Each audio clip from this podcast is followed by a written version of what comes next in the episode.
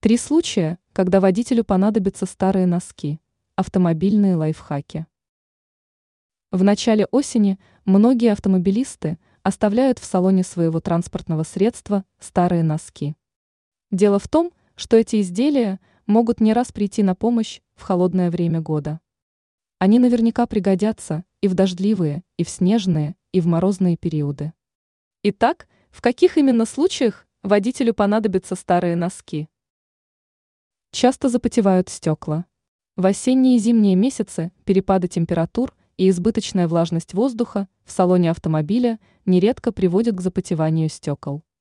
Чтобы предотвратить эту неприятность, на коврике надо оставить носок с солью или с наполнителем для кошачьего туалета.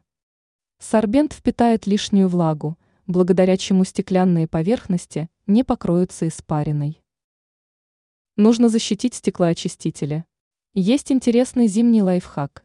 Перед тем, как оставить машину под открытым небом на всю ночь, на дворнике можно надеть носки. В итоге деталь будет защищена от снега и льда. Главное, чтобы стеклоочистители не были прижаты к лобовухе. Машина застряла в снегу.